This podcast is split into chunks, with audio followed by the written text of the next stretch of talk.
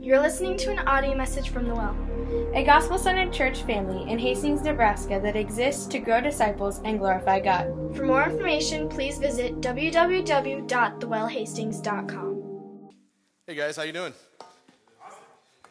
It's good to be back with you guys. Uh, if you're visiting with us, if you're new, my name's Joe. That's probably obvious by now. I don't know why I say that every week, other than in case you missed it. Uh, let's let's pause for a minute. To um, would like to just pray before I begin preaching. Father, thank you for thank you for your presence in our lives. God, thank you for your goodness. Lord, your word reminds us to just pause for a minute and to acknowledge the fact that you are greater, you are bigger, you are everything that we need. And Lord, I know that as we gather here tonight, I know that, that there's some of us in the room that we come and we're, we're weary and we're tired. Some of us come discouraged, and some of us um, just come just needing a touch from you. And I know that there's others of us that are here, we're just skeptical. Skeptical of you, skeptical of the scriptures, and skeptical of God's people. So, Lord, I just know that there's, there's different people in the room tonight. And Lord, I know, I know my, uh, my tendency to, um, to stray away from you and to look to myself uh, for, for my own provision and to no longer look to you and then to become discouraged because life is hard and sin takes its toll. And so, God, I'm just aware of those needs. I'm aware of those own, my own needs deep within my heart. And so, God, I just ask as we open the scriptures this evening that you would maybe just humble our hearts and open our hearts and train our minds to hear from you. I pray, God, that your spirit would just be present and moving among us. I pray, God, that we would just maybe come into a fresh revelation of your grace and your mercy for us. But I pray that you would maybe just take the hardness of our hearts and that you would soften our hearts to hear from you. But I know that deep down inside of my heart, God, I know that day by day I just struggle with desires that are contrary to what you want from me. And I know I'm not the only one in the room. And so, God, I pray that you would challenge our hearts this evening as we open your word. Pray, God, that you would confront the desires of our hearts and help us to desire you. I pray, God, that you would just paint a massive picture of how much you loved us so much that you gave your son. And I pray, God, that you would just make Jesus famous in our hearts this evening. Pray, God, that you would take the preaching of this word and that you would make it clear and bold. Lord, I pray that you would just change lives. In Jesus' name. And everybody said? Luke chapter 16, verses 14 through 18. The Pharisees, who were lovers of money, heard all these things and they ridiculed him. And he said to them, You are those who justify yourselves before men, but God knows your hearts. For what is exalted among men is an abomination in the sight of God. The law and the prophets were until John. Since then, the good news of the kingdom of God is preached, and everyone forces his way into it. But it is easier for heaven and earth to pass away than for one dot of the law to become void. Everyone who divorces his wife and marries another commits adultery, and he who marries a woman divorced from her husband commits adultery. And so, as I studied through this passage this week, preparing for this evening, preparing for this message, I just began to think, like, here we are again. Here we are again back in Luke's gospel. Been here for a couple of years as a church family. And for those of you that have Apple products that work properly, then you can go back and listen to the sermon series. And at some point, you guys who are second rate levels with droids and other types of phones can listen to those sermons as soon as they get re uploaded. but if you go back, we have roughly up to almost two years almost two years um, of sermons in this book. And I have enjoyed every moment of it. So we've examined Luke's account of Jesus coming and becoming a man and then walking among us and performing miracles, preaching the gospel, and then like intentionally heading towards Jerusalem towards certain death. I mean, dude's gonna die, right? He's going to die as he goes to Jerusalem, and he's still headed that way. You and I, we don't intentionally walk towards our deaths unless we got some screws loose in our head. Jesus doesn't have a screw loose, and he's headed towards Jerusalem where he's about to die. It's a great story.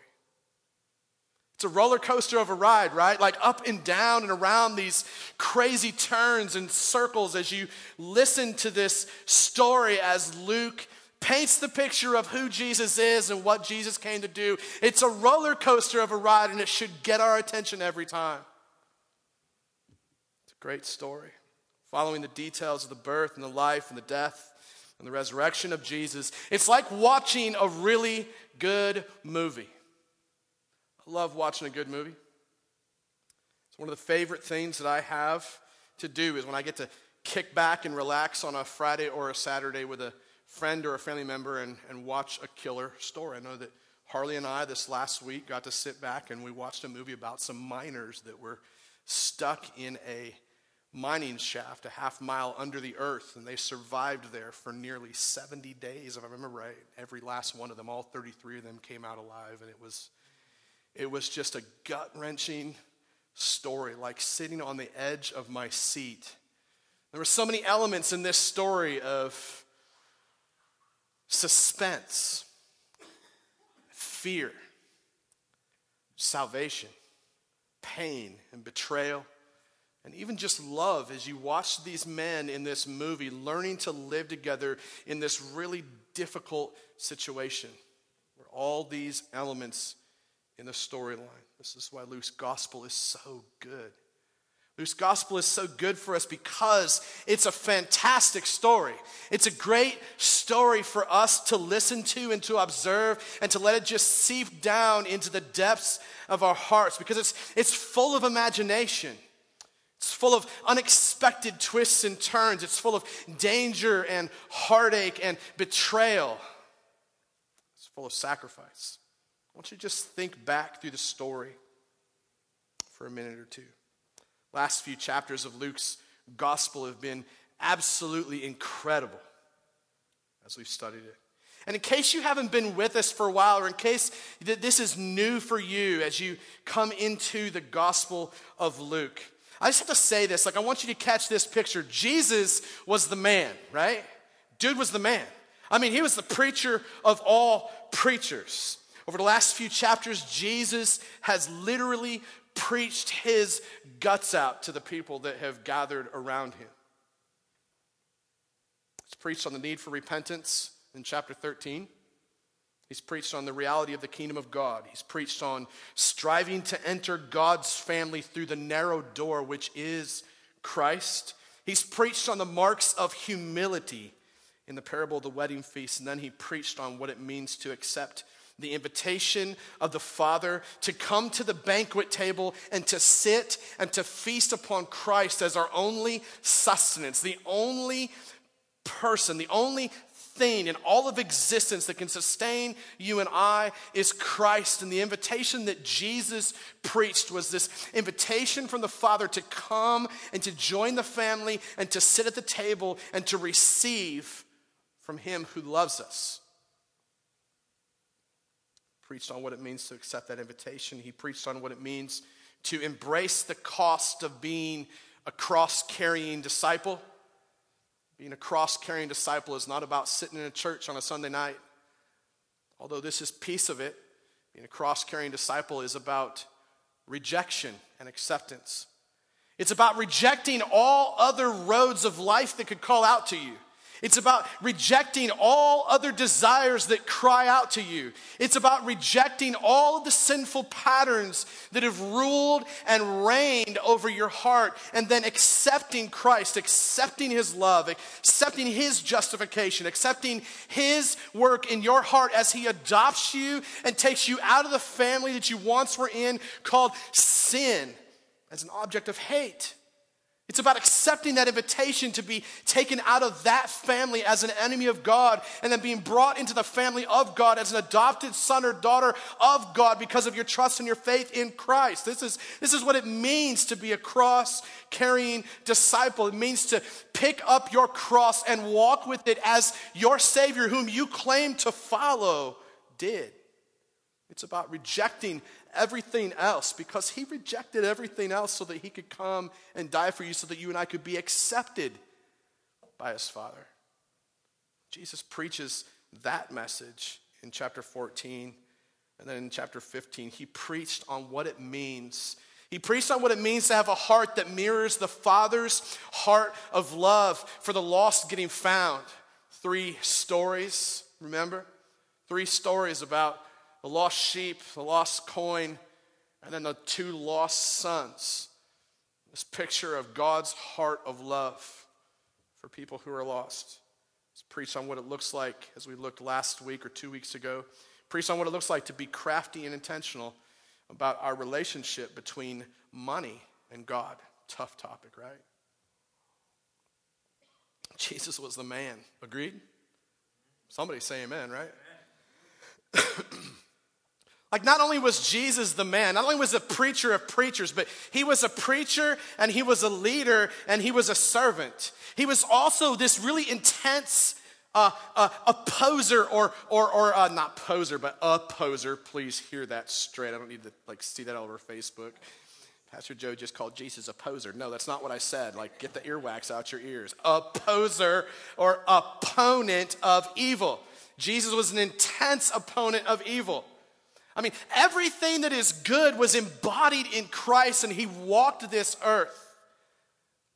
He was an intense opponent of evil as he preached all these things and in more with like intense clarity and, and courage. He did this while also leading his disciples and serving all of the needy crowds around him and responding then to the opposition of the religious leaders who constantly complained, constantly confronted, constantly schemed against him. This is what Jesus did, always, always an opponent of evil. These people opposed him because they struggled to understand his preaching. And honestly, like, I think that they opposed Jesus because he confronted some of their deepest longings and cravings. I think that Jesus confronted some of their deepest longings, cravings, and desires desires for self gratification, self promotion, self elevation. The basic message of the cross is to come to the cross and to totally lose ourselves so that we can be found, right? It's not to promote ourselves, it's not to continue climbing the ladder of success. I mean, the message of the gospel is not to come and join a church so that we can look better, have a better crowd of friends, because if that's the case, you will soon find out that we are just as bad of friends as any other friend you had before this, right? It's not to come and to climb that ladder of success or to gain more of things that we didn't have before or to, to feel like we're more cool than we were before, or to learn how to do all the right things so that when then we can just earn a better position. The message of the cross has nothing to do with self promotion, self gratification, self elevation, or self protection. A lot of people want to hide out. I want to protect myself. And the reality is that when we come to Christ, it's about losing oneself so that we can gain the entire kingdom. As we watch Jesus throughout this gospel, throughout this message, we see him continuing to set himself aside, his needs aside, and continue to sacrifice himself for the good of others. This is the example and the model that you and I have. This is also the Savior that you and I have. If you've trusted in him tonight, this is the King and the Lord that you and I have. You are no longer the king of your life, no longer the Lord of your life. You have claimed Christ because he has claimed you. You have chosen him because he chose you first. I mean, get this straight. You couldn't choose him unless he chose you first. Because left to your natural self, you would always choose in opposition to him. So, the great piece of this message of the gospel as we see this picture of Jesus is what he does when he preaches is he confronts self. He confronts selfishness deep down within us. This message is not really primarily about you and I. It's really primarily about Jesus and making him famous in, in you and I's heart and lives. Preaching of Jesus is meant to reveal our hearts. This is what the preaching of Jesus is meant to do. When Christ is preached, or when, when Jesus preaches through the power of the Spirit, our longings, all of our cravings, all of our passions, all of our desires are laid bare in front of us. They're laid unhidden, untwisted, un, unmasked, naked, naked in front of us. In these moments when Jesus preaches, a word that directly confronts all of our sinfulness and we are made aware of the war that we've made against God, when we, then, then, then we have a choice to make at that point. Like when Jesus preaches and when he speaks through the power of his spirit and the word, when it's open in front of us, all of our desires are being confronted in that moment. And we have a choice to make. The choice to make is the Holy Spirit calls out to each and every one of us, giving us an invitation to follow Christ. That's the invitation, the basic invitation, always, always. From the beginning of the scriptures to the, to the end of the scriptures, and from the beginning of time to the end of time, the message has always been trust in Christ. Even the people within the Old Testament were looking forward to the coming Christ. And those who lived during the time of Christ were looking dead at him.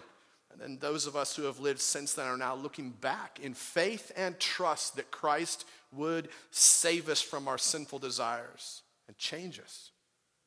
The question for us is how do we respond? When Jesus preaches, how do you respond? What is, what is happening deep within your heart when you hear the words of Christ? Like you can either ridicule what he says and you can ignore the preaching of Jesus, or, or you can be a person who then rejoices and accepts his words like healing ointment for weary hearts.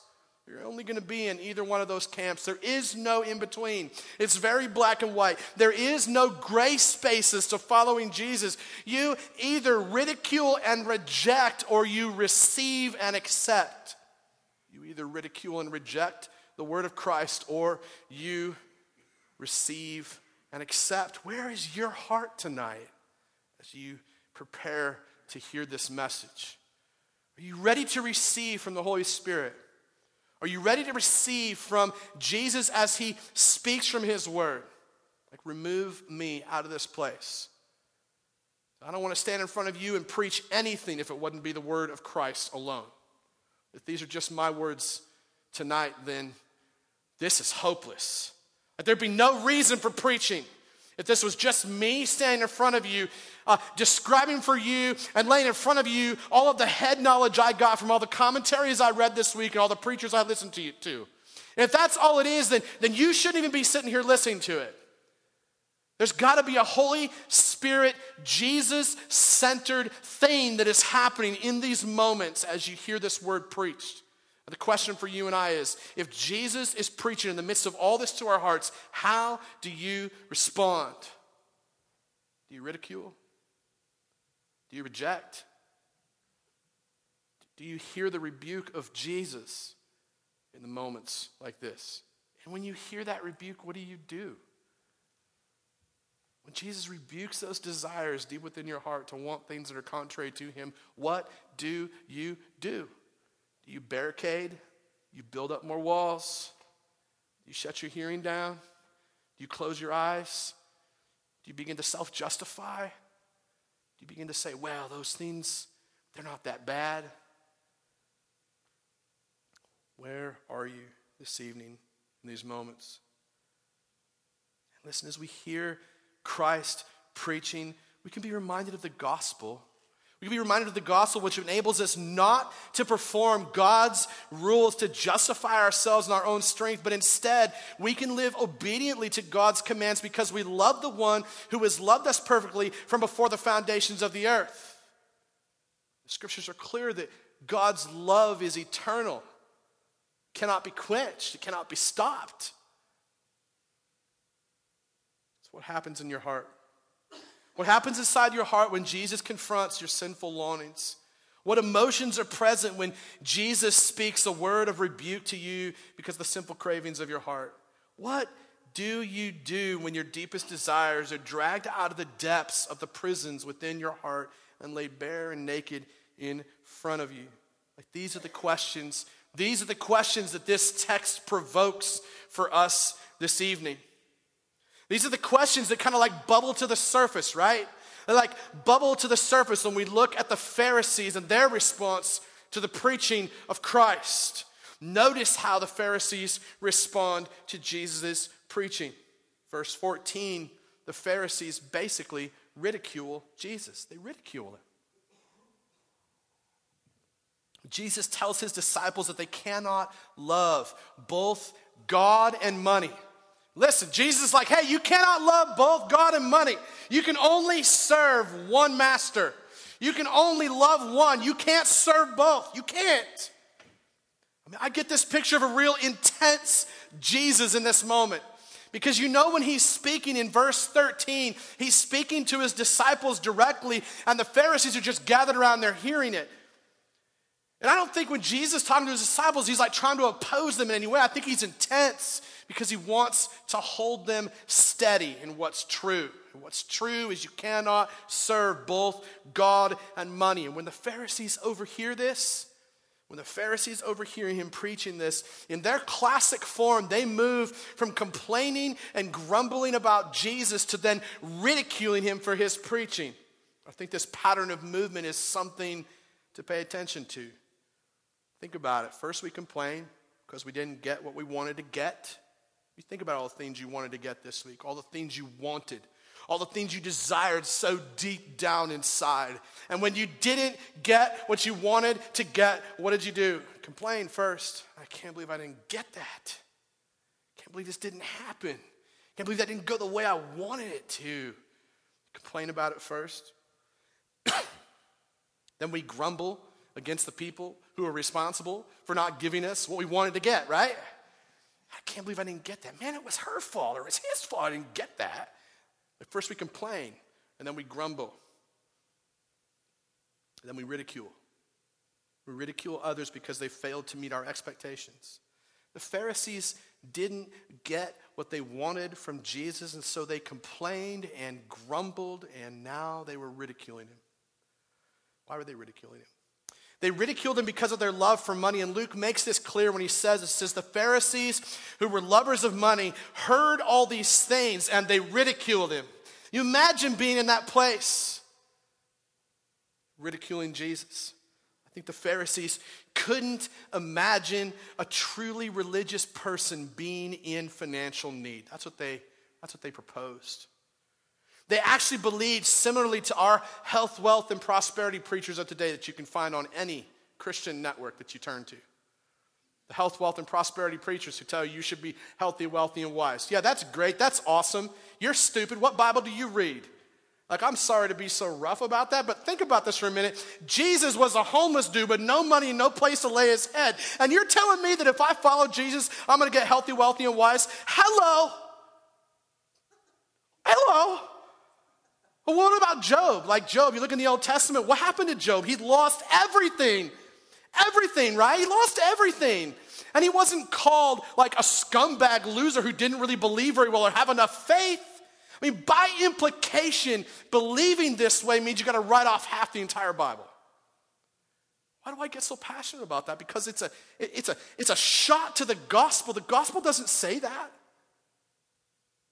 Like getting the kingdom of God and becoming part of the kingdom of God is not about the things we get on this world. It's about being healthy, wealthy, and wise. And these guys have gotten it wrong. They believe that if you performed well enough and were in good standing with God, if you had enough faith, then you would be wealthy, which then by implication means that if you aren't wealthy, then you and God aren't tight like that, right? That's the implication on the opposite end. Guys had got it wrong. The outcome of this theology was that the Pharisees loved their money. And what Jesus had been saying to his disciples was deeply offensive to the Pharisees because in his preaching, Jesus is confronting their deep longing for more money. Jesus was a homeless, poor gospel preacher with no place to lay his head and no home. And he's preaching to wealthy religious leaders about their love for money. He's confronting their deep cravings for more status bought by money. He's confronting their deep desire for more earthly comfort bought by money. He's confronting their deep longings for more human power bought by money. Pharisees loved their money, and Jesus confronted. He confronted that when he preached that we should love God instead of money in verses 1 through 13. He preached this in regards to being faithful, serving, loving, and giving our devotion to God instead of money. Cannot serve two masters. This is the reason the Pharisees ridiculed Jesus. They ridiculed him for his preaching because they loved their money. And even though they would attempt to fool you into believing that, that they were highly religious, God fearing people because of all the Bible passages they could quote at you, they were God haters. They weren't God lovers. They were money lovers and God haters. Loved their money. The Pharisees ridiculed Jesus not only because they loved money, but they also ridiculed him because of what they heard him say. Like the Pharisees had been listening all along, but they had been listening all wrong. Like, catch that. Like, that's pretty good, isn't it? Right? The Pharisees had been listening all along. They'd been here, they'd been sitting in the pews, they'd been listening, been listening all along, but they heard it all wrong. They were deceived. They couldn't understand why Jesus would say that they shouldn't love their money because in their hearts they had loved money to the extent that they had made wealth and poverty spiritual issues. And Jesus basically said that if they continued to love all of their money, all their status, all the power, all the comfort that money could buy, then they in fact did not love God at all. You imagine being told that? You imagine Jesus standing in front of you and be like, hey, you don't love God at all. That's a, that's a hard message to hear. What do you do in those moments when Jesus preaches that message to your heart? When you realize that you have not loved God, He's loved you. He's loved you. Even when you didn't love Him, even when you were getting your love thing stroked by someone else or something else yet again and not turning to Him for the love that He could give you, He still loved you. Like nothing changes His love for you. Can you imagine what it must be like? Do you ridicule the words of Jesus or do you tremble at the truth of his assessment of your heart even in these moments? The Pharisees didn't tremble at this message. The Pharisees didn't tremble when Jesus said these things. The Pharisees ridiculed the preaching of Jesus because they didn't like what they were hearing and because they loved their money and their things and their status and their power and all the things that, that the earth could bring them and the world could bring. They loved all of that more than God, but they sure loved to pretend. They loved to pretend like they were highly spiritual. And they loved to reject and shove others away who didn't meet their standards. They blame shifted, they minimized, they sought to discredit the preaching of Christ. This is why Jesus responds to them with a stunning rebuke in verse 15. It's a stunning rebuke in verse 15. What Jesus does is he rebukes the Pharisees. Like he hears their complaints and he hears their grumbling and he sees the darkness and the deception of their hearts and he issues this stunning rebuke that is meant to stop them dead in their tracks and lay the condition of their hearts bare and naked before them. It's meant to turn them back to their need for Christ. It's meant to turn us back to our need for the one who was perfect, though we were imperfect, for the one who loves us perfectly, though we continue to desire and give into our passions and our longings for things and people that don't love God. This message is meant to turn our hearts back to the gospel message, back to our need for Christ. He says this He says, You are those who justify yourselves before men, but God knows your hearts. For what is exalted among men is an abomination in the sight of God. This is an absolutely scathing rebuke. It's an absolutely scathing rebuke when you hear it and you think that you're like top dog, religious, nut freak, whatever, right? And Jesus is like, hey, I know your hearts. You've been trying to justify yourself through all the things that you do, and you don't love God. God knows your hearts, God sees it. I, a preacher, I don't know your hearts, but the Holy Spirit does. Like the Holy Spirit knows where your longings, your passions, your desires are. He knows how you try to justify yourself, how do you try to make yourself look better, even though deep down inside you're dirty and filthy, just like me. It's an absolute crock to me that I get to stand in front of you and preach, anyways. The fact that God uses people to communicate His word blows me away every time I'm prepping and every time I'm preaching because I know the depths of the sin within my own heart. And if I'm that bad, I know you guys are at least close.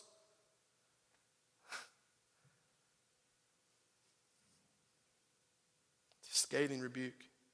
It's an in your face rebuke of the Pharisees and their practice of seeking human justification instead of godly justification and elevating human desires above God's desires. Like, what desires have you given into that are not God's and you are covering them up and you're like, no, I think God wants me to do this? Like, you know how we do that? Like, we pretend, oh, God would want me to do that, right? Like, God would want me out here in this filthy place. It's okay. Like, God's a forgiving God. It'll be okay tomorrow. No, no. Jesus rebukes the Pharisees because they're seeking human justification instead of godly justification. Listen to this the word justification means this it means to be made right or to be declared as innocent, acquitted of guilt. You're good, you're okay, you're washed clean, no spot. That's what it means to be justified. The reason that Jesus' rebuke is so scathing in this passage is because he actually accuses the Pharisees of being guilty of seeking their innocence through human means. They would seek to justify themselves or remove any sense of, of guilt outwardly, while inside their hearts were as guilty and as dirty and as stinky as the two year old's diaper I found in my trash can this week.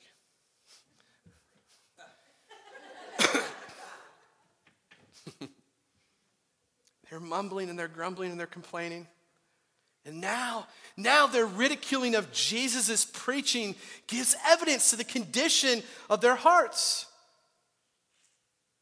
gives evidence of the condition of their guilty hearts before God. They were not innocent. They thought that their outward performance, which, which would produce uh, like outward and human recognition and status, would also result in inner transformation. They thought if they could clean up the outside, the inside would get clean. If I could just do all these good things and make better choices with my life, the inside of me will get clean. There won't be such a wreck and such a mess in there. That's what they were thinking. We do the same thing, right? I look around the room, I know us. We do the same thing. Jesus rebukes them because of that. He rebukes them because they failed to remember that justification, justification, which is the act of God declaring us innocent, like there is no other declaration I want to hear. I don't give a rip what anybody anywhere says about me. I need to hear God the Father saying, You are my son, and you are innocent because of the work that my perfect son Christ did, and I've given you the faith to trust in him, so just walk it out. Like, that's what I want. It's a life I want. I'm, I'm so tired of trying to walk that out on my own because I know, I know how I walk that out, right? I soil my diaper again. That's what I do every time I try to walk it out on my own. Right? You do too, right? Yep. We're all on the same page. They failed to remember that justification or being declared innocent doesn't happen because of our performance. Your performance does not make you clean. It does not make you clean. Being declared innocent or being justified is an inward change that happens when God says you're innocent clean. I've taken your sins and I've tossed them as high as the heavens are above the earth and as far as the east is from the west. You're clean, not dirty anymore. That's when justification happens. It's a legal declaration by our loving Father, which then results, which then results in outward holiness that receives the preaching of Christ in humility and brokenness. Why did the Pharisees seek human justification. If you're hearing this message, you got to be thinking the same thing. Okay, that sounds pretty good. Why would anybody want to receive justification anywhere else? I think it's because the Pharisees had confu- confused human desires for godly desires. That's what I think. I think they had taken their own desires and somehow like transposed them onto God. Like, oh, God's going to be okay with this. Think about the desires that course their way through your heart and soul on a daily basis. Think about that. Like, how often can you say that the desires or the longings of your heart and your soul are actually in tune, running parallel with, or dancing a great dance with Jesus? His little desires and longings for you. Jesus digs into the cravings of the hearts of the Pharisees when he says, Hey, God knows your hearts. For what is exalted among men is an abomination in the sight of God. Jesus literally tells these guys that their hearts are full, full to overflowing with the longings and the cravings and desires that are in opposition, at war with the longings and the cravings of God's heart. Jesus tells the Pharisees that they are guilty innocent, guilty of loving outward performance and status rather than the inward change. And by doing so, they actually loved what God hated. It's not a sign I'd like to put on my chest, like, oh, hey, by the way, I, I, I love the things God says He hates. I don't want to walk around with that because I feel like I'm probably going to get hit by some sort of a lightning bolt. Right? No. I want people to believe and to think that I love the things that God loves. You know the problem for all of us in this room? I don't care where you're at in your path with Jesus, rejecting Him or not rejecting Him, following Him or not following, we're all in the same boat on this one thing. We love the things that God hates. I love the things that God hates. That's why I struggle with lust, right? That's why I struggle with anger. I love me being in control. I get angry when I lose control. In those moments, I have to love God again and go, God, you're in charge. I'm not in control. You're in control. Help me to love you. Thank you for loving me. We're all in the same boat on that. We love the things that God hates. How do you deal with that guilt? How do you deal with knowing that? In what ways do you seek to defend yourself? What desires and longings do you give into that, in fact, are cravings that the Lord hates? Like, how do you seek to hide your sin? Like, in what ways is your heart being laid open, naked, and bare in front of you in these moments? The Pharisees received a stunning rebuke from Jesus because they were living in opposition and at war with him. It's almost as though the Pharisees failed to connect the dots of the law and the prophets and the gospel and their limitations. It's almost as though the Pharisees needed to be reminded again how to connect the dots of the basics. And in verses 16 through 18, towards the end of this text that we're looking at, Jesus basically reminds the Pharisees to connect the dots. Anybody ever have a connect the dot book at home? Am I the only one, really? I got my hand up. The, uh, that, that usually means everybody's supposed to put their hand up if you ever had one of those. I'm just explaining that now. Wake up. Connect the dot book. Got this for our kids number of times. Since we've had seven of them, we probably had them at least seven times. Connect the dot books, right? You want to draw a basic shape and you're too little, you can't figure out how to hold the crayon, right? So you just like fisting it, right? You're just holding the fist and you're like dot one, two, three, four, trying to draw. Oh, look, I drew a triangle. Awesome. I think what happened with the Pharisees is they'd forgotten how to connect the dots and draw the basic shapes of the kingdom of God. Jesus reminds the Pharisees to connect the dots between the law, the prophets, the gospel, and our effort. You got to track these four things. I could probably preach an entire message on just verse 16, okay? So just track with me on verse 16. Jesus says the law and the prophets were until John. And since the good news, since then the good news of the kingdom of God is preached, and everyone forces his way into it. In other words, follow me. In other words, there are dots that must be connected between number one, the law, number two, the prophets, number three, the gospel, and number four, our effort. I hope you can catch this picture. Would have loved to have done a graphic for you because it would have just came like poof, perfect. I would have just connected the dots on the screen, right? I didn't do that. I didn't have time. I'm sorry. But you'll have to just really pay attention. Just you need to close your eyes. You need to close your eyes and let the picture get painted. That'll work too. That's fine. Like these dots must be connected properly for us to understand the kingdom of God, lest we become guilty like the Pharisees in this text of building our own little personal kingdoms of self promotion, self elevation, self gratification. So, track with me. Jesus is essentially connecting the dots in order of one through four. One, two, three, four. Draw little arrows on a piece of paper or in your Bible. It's okay. You will not go to hell for writing your Bible, okay? You can probably do this on your little phone apps too, I'm sure. Somehow. It's okay. The law is the first dot. The law is the first dot, which reminds us of how to live in holiness and love. We're going to sum up the entire law. One word. What's the word? That fell flat. Like I even mouthed it for you so you could follow along. Let me try. So the entire law hangs on one word, and that word is. You guys are that's that's good. Talking back, we're moving somewhere. The law is the first dot which reminds us how to live in holiness and love. Hold that word love in one hand. Keep a hold of it, stick it in your pocket. The prophets are the second dot. Draw a line in your mind from the law to the prophets. The prophets are the second dot, which remind us that we have failed to follow the law. And since we failed to follow the law, we're in desperate need of God to save us from the penalty of breaking the law. Driving too fast one night, the law says go 65, you're going 70. We'll just say that 70, you get pulled over. Cop says you're what? Guilty. Guilty as charged, right? I want to hide it. Well, I'm sorry, like my, uh, you know, my um, my speedometer doesn't work. I don't know what to say. Oh, I got a little bit of a lead foot. I was paying attention to somebody on the bicycle over here. I mean, we just make excuses. This is what we do. Like, I'm sorry I made that mistake. I'm not really guilty because da da da. No, you are guilty. It's just the way it goes. Like, deal with it. It's okay. Not a big deal. Why you got to get all butthurt about it, right? Right?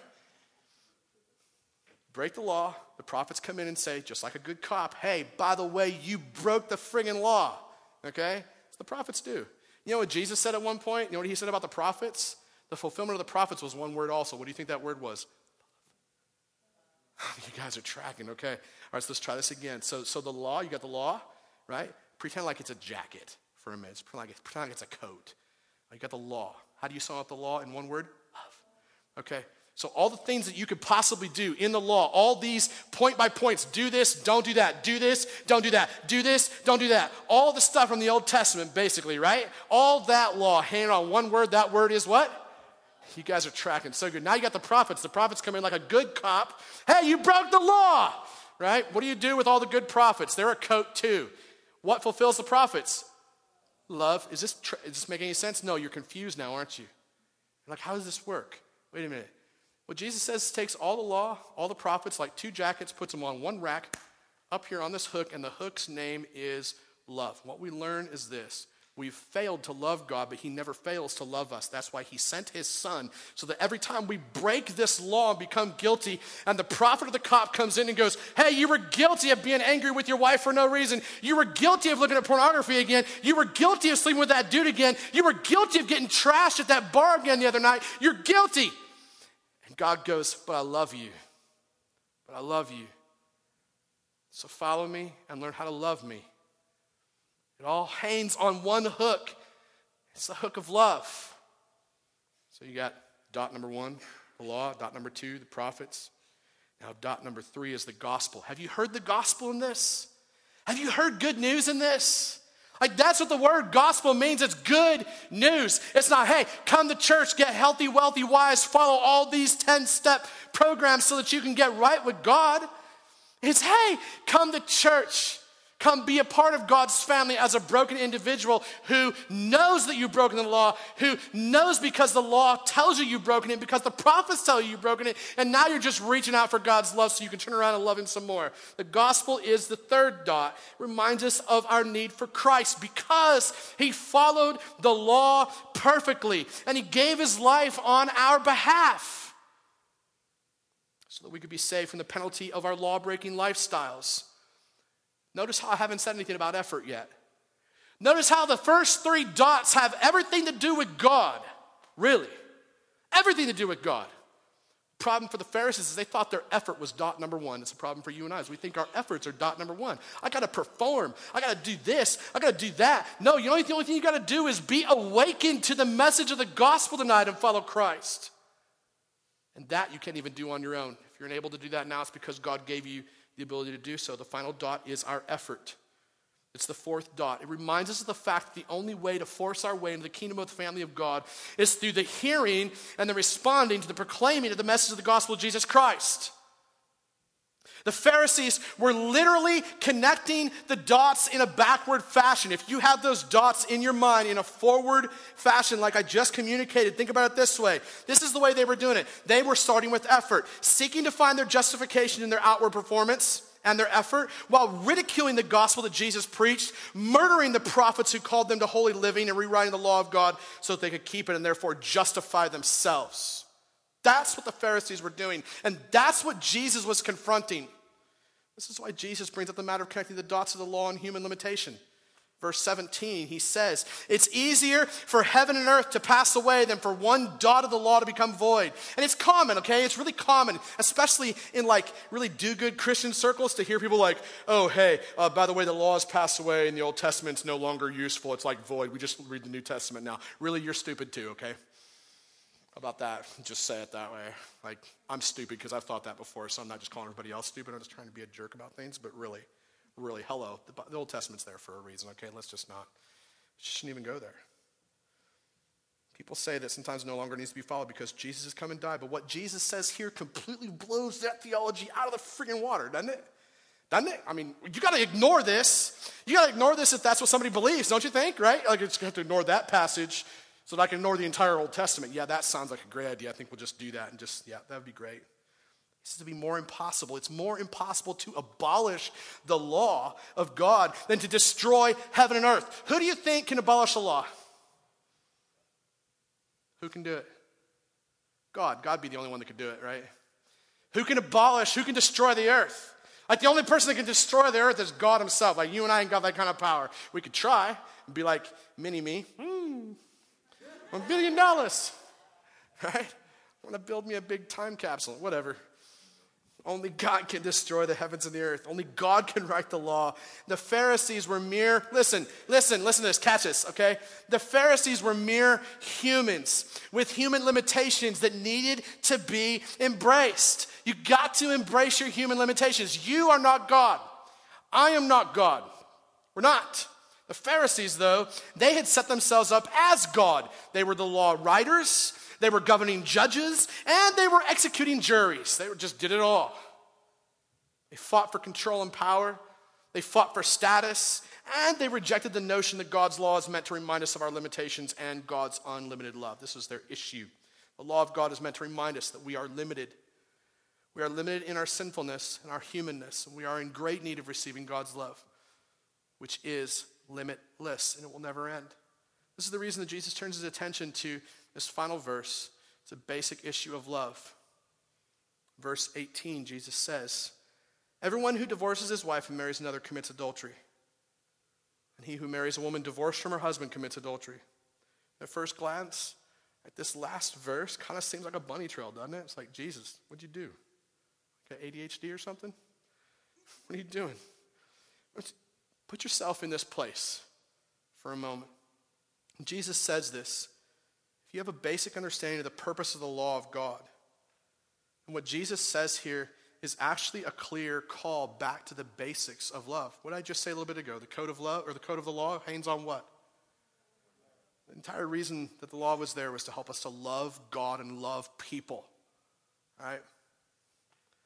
And so Jesus brings out this very basic command out of the Old Testament scriptures to just kind of point to the Pharisees and say, hey, you missed it here. That's not because the Pharisees are running around getting divorced. Don't hear me? No, you're hearing this from a dude who's been divorced, okay? So if you're here and you've been divorced, ever struggle in that area, don't hear condemnation. Hear Jesus speaking to the Pharisees this way. What Jesus does here is he uses one of the most basic laws of God in regards to marriage and divorce to illustrate his point that the Pharisees had missed the point They missed the point because the point of all this was that the Pharisees were lovers of everything that was opposed to God rather than being lovers of God. And this illustration would have driven home the point like a small nail with an eight pound sledgehammer. Pharisees did what we do all the time. They were guilty of breaking God's laws and then, and then making excuses or minimizing the sin or rewriting the law to apply it differently than it was intended so that they could be let off the hook of their guilt. This basic law in regards to divorce and marriage was something that many of the Pharisees historically, most theologians have written about this, many of them have written that the Pharisees had tampered so much with the divorce laws from the Old Testament so that they could make it easy for people to accomplish or not break. They wrote in these little fine point disclaimers at the bottom of the page that gave men, especially, the right to divorce their wives based upon the fact that their wives whined too much or didn't perform sexually enough for them. Like these dudes actually did this and called themselves religious. They loved things that God hated, they didn't love God. And on the flip side, they would not give permission for a divorce to a woman, even if in some real severe cases of abuse. By doing these things, the Pharisees cheapened the purpose of the law and they watered down the real meaning of love, diminished that command. They were caught up in loving themselves instead of loving God with their entire beings. The entire point of the law is to help us love God and love people as recipients of God's never ending love. What is your response as you hear this? What is your response as Jesus reminds you to connect the dots? The basic failure on the part of the Pharisees is the same basic failure that we make every single day. How do these dots connect for you? Have you been prideful? You've been a lover of control? Are you guilty of loving things and accomplishments instead of loving God and the people in your life? Have you rewritten the law of God that no longer apply to you? Have you ignored the prophetic preaching of Christ? Are you in these moments ridiculing what Jesus would, would preach to your sinful and needy heart, or are you receiving it and accepting it with joy because you know that He renews you and restores your soul daily? How do you respond in light of the ridicule of the Pharisees, the rebuke of Jesus, and His reminder to connect the dots? Like as we bring this to a close and as I invite our music team back up, I just want you to know this is my prayer for us. This is my prayer for any that would hear this message that we would be convicted of our sinfulness and simultaneously awakened to the hope that we have in Christ. My prayer is that God, through the power of the Spirit and the preaching of Christ, would convict us of our sinfulness and awaken us to the hope that we have in Christ. prayer is that our ridiculing would be changed to reception. And that Christ's rebuke tonight would soften the hardest of hearts. That we would be reminded once again to connect the dots to the never ending love of God made available through the cross of Christ, where Jesus' body was broken and his blood was poured out and shed on our behalf. But my prayer is that many would come to repentance and faith in Christ through the preaching of this message. How do you respond in the light of the ridicule of the Pharisees and the rebuke of Jesus and his reminder to connect the dots of love. Let's pray. Jesus, thank you for our time together this evening. Thank you for this word.